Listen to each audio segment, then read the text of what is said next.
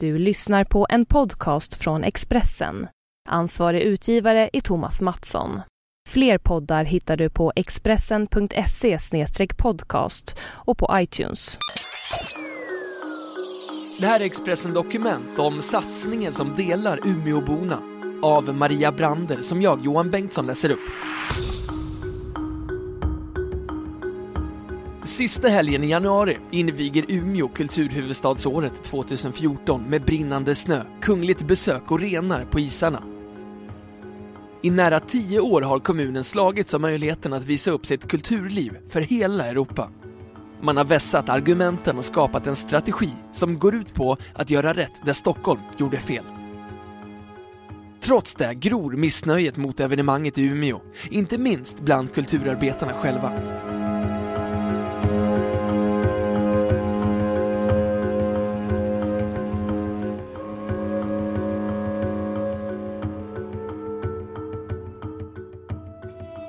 Det är som att läsa en passage ur Uppenbarelseboken. Snön ska brinna, mörker ska bli ljus, gator och torg ska pulsera. Men det är ingen domedagsprofetia, utan något så banalt som ett utdrag ur programbladet för invigningen av Umeå 2014.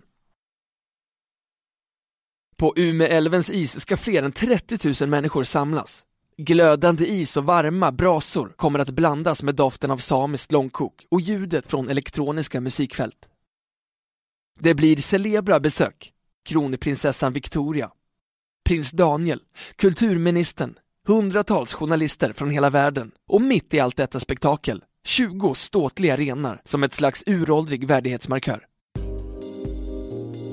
Detta är givetvis inte gratis. Enligt Dagens Samhälle går Umeå kommun in med 100 miljoner kronor och EU in med 12,5 miljoner. Till detta tillkommer pengar från sponsring, EU-fonder, Visit Sweden, Kulturrådet och statliga regionala kulturpengar. Totalt hoppas projektet Umeå 2014 på en omsättning på 400 miljoner. På lokaltidningarnas debatt och insändarsidor vibrerar känslorna. Somliga fnyser åt inbjudan där invånarna uppmanas till att överraska de internationella gästerna med några fraser på deras modersmål samt mingla i pälsmössa även inomhus. Någon tror att isen kommer brista under folkmassorna, medan betydligt fler undrar om pengarna inte hade varit bättre investerade någon annanstans. Under 2014 ska Umeå kommun skära ner totalt 300 miljoner kronor, bland annat till följd av minskade skatteintäkter. Nästa år väntar ett stålbad, men det har inget med Umeå 2014 att göra och vi ska inte skära ner i vård, skola och omsorg, säger kommunstyrelsens ordförande Lennart Holmlund till Dagens Samhälle. Motståndet finns, men välkomnas besynnerligt nog också. Det finns en väldigt medveten befolkning. Säger man ifrån, då hörs det och tas hand om. Det är lite så Umeå har vuxit som kulturstad. Här finns engagerade människor, säger Fredrik Lindegren, konstnärlig ledare för Kulturhuvudstadsåret. Sen läser han stolt ur EUs motivering till att valet föll på Umeå, där man skriver om den oemotståndliga passion och gemenskap man känt av i staden. Själv har Fredrik Lindegren jobbat med projektet sedan 2006. Tidigare var han verksam som skådespelare och regissör, men så en dag fick han syn på en annons i tidningen där man efterfrågade en projektledare för Kulturhuvudstadsåret. Han sökte och fick jobbet. Sedan dess har mycket hänt. Folk har kommit och gått, fötts och dött. Det har blivit en del av livet. Med det sagt, Lindegren brinner för det här projektet och drivs av tron på att satsningarna kommer att överleva även bortom 2014. Kulturen, tror man, är en viktig faktor bakom att Umeå kommun växer. Man har mycket att vinna om man hanterar kulturhuvudstadsåret rätt. Umeå har satsat på kultur sedan 1974. Staden har vuxit och utvecklats markant under de här åren, säger han. Skådespelerskan och komikern Pia Johansson var 16 år när hon 1976 flyttade från Umeå för att gå på teaterskola. Hon minns en annan tid. Min yrkesvalslärare sa till mig att teater, det är inget arbete, det är en hobby. Det kan du hålla på med på fritiden, säger hon på sin bredaste norrländska. Pia Johanssons familj bor kvar i Umeå och hon besöker därför staden regelbundet. Hon tror verkligen att statusen som kulturhuvudstad kan göra skillnad. Jag tror redan att de vunnit mycket på det. Det blir mycket internationella möten och spännande människor som kommer. Det bildas nya grupperingar och nätverk som kanske blir roligare eftersom man är i en mindre stad. I Stockholm blir det ju mer splittrat. Men alla kulturarbetare är inte lika positiva.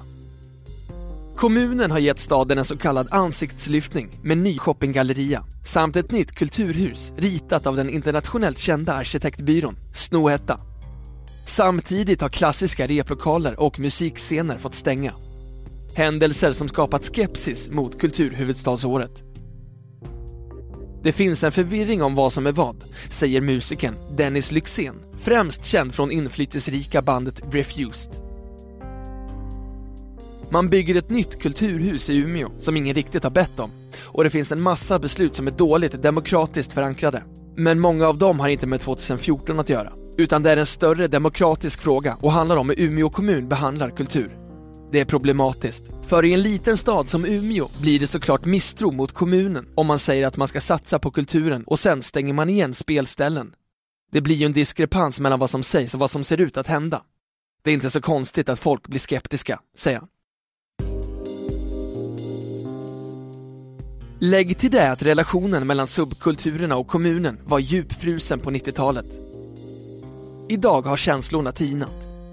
Den misstänkliggjorda straight edge-rörelsen och hardcore-scenen betraktas istället som något av ett kulturarv och Refuseds mest kända skiva, The Shape of Punk to Come, ska till och med tolkas av en klassisk orkester på Norrlandsoperan.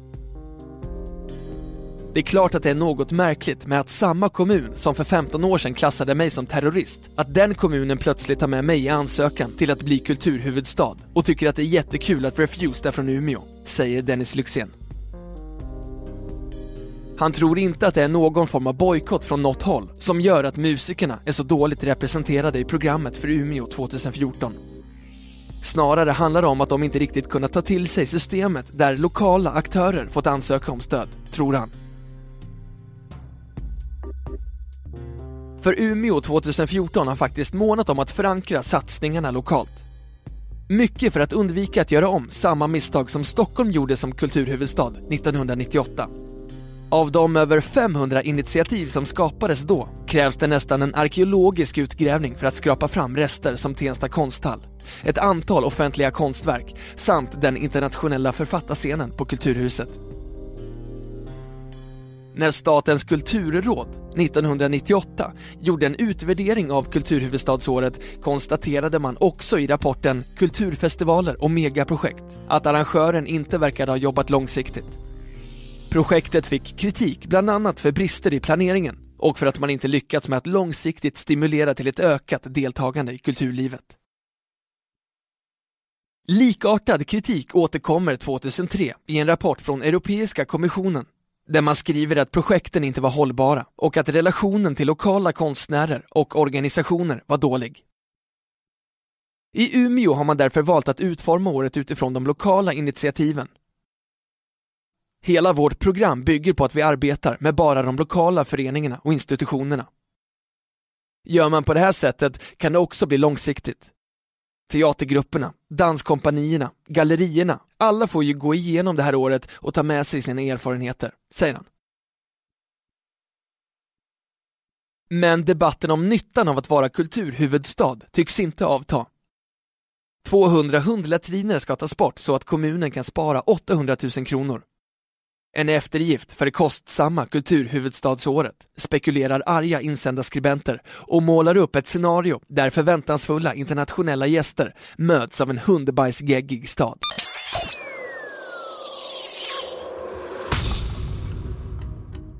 Du har lyssnat på en podcast från Expressen. Ansvarig utgivare är Thomas Mattsson. Fler poddar finns på Expressen.se och på iTunes.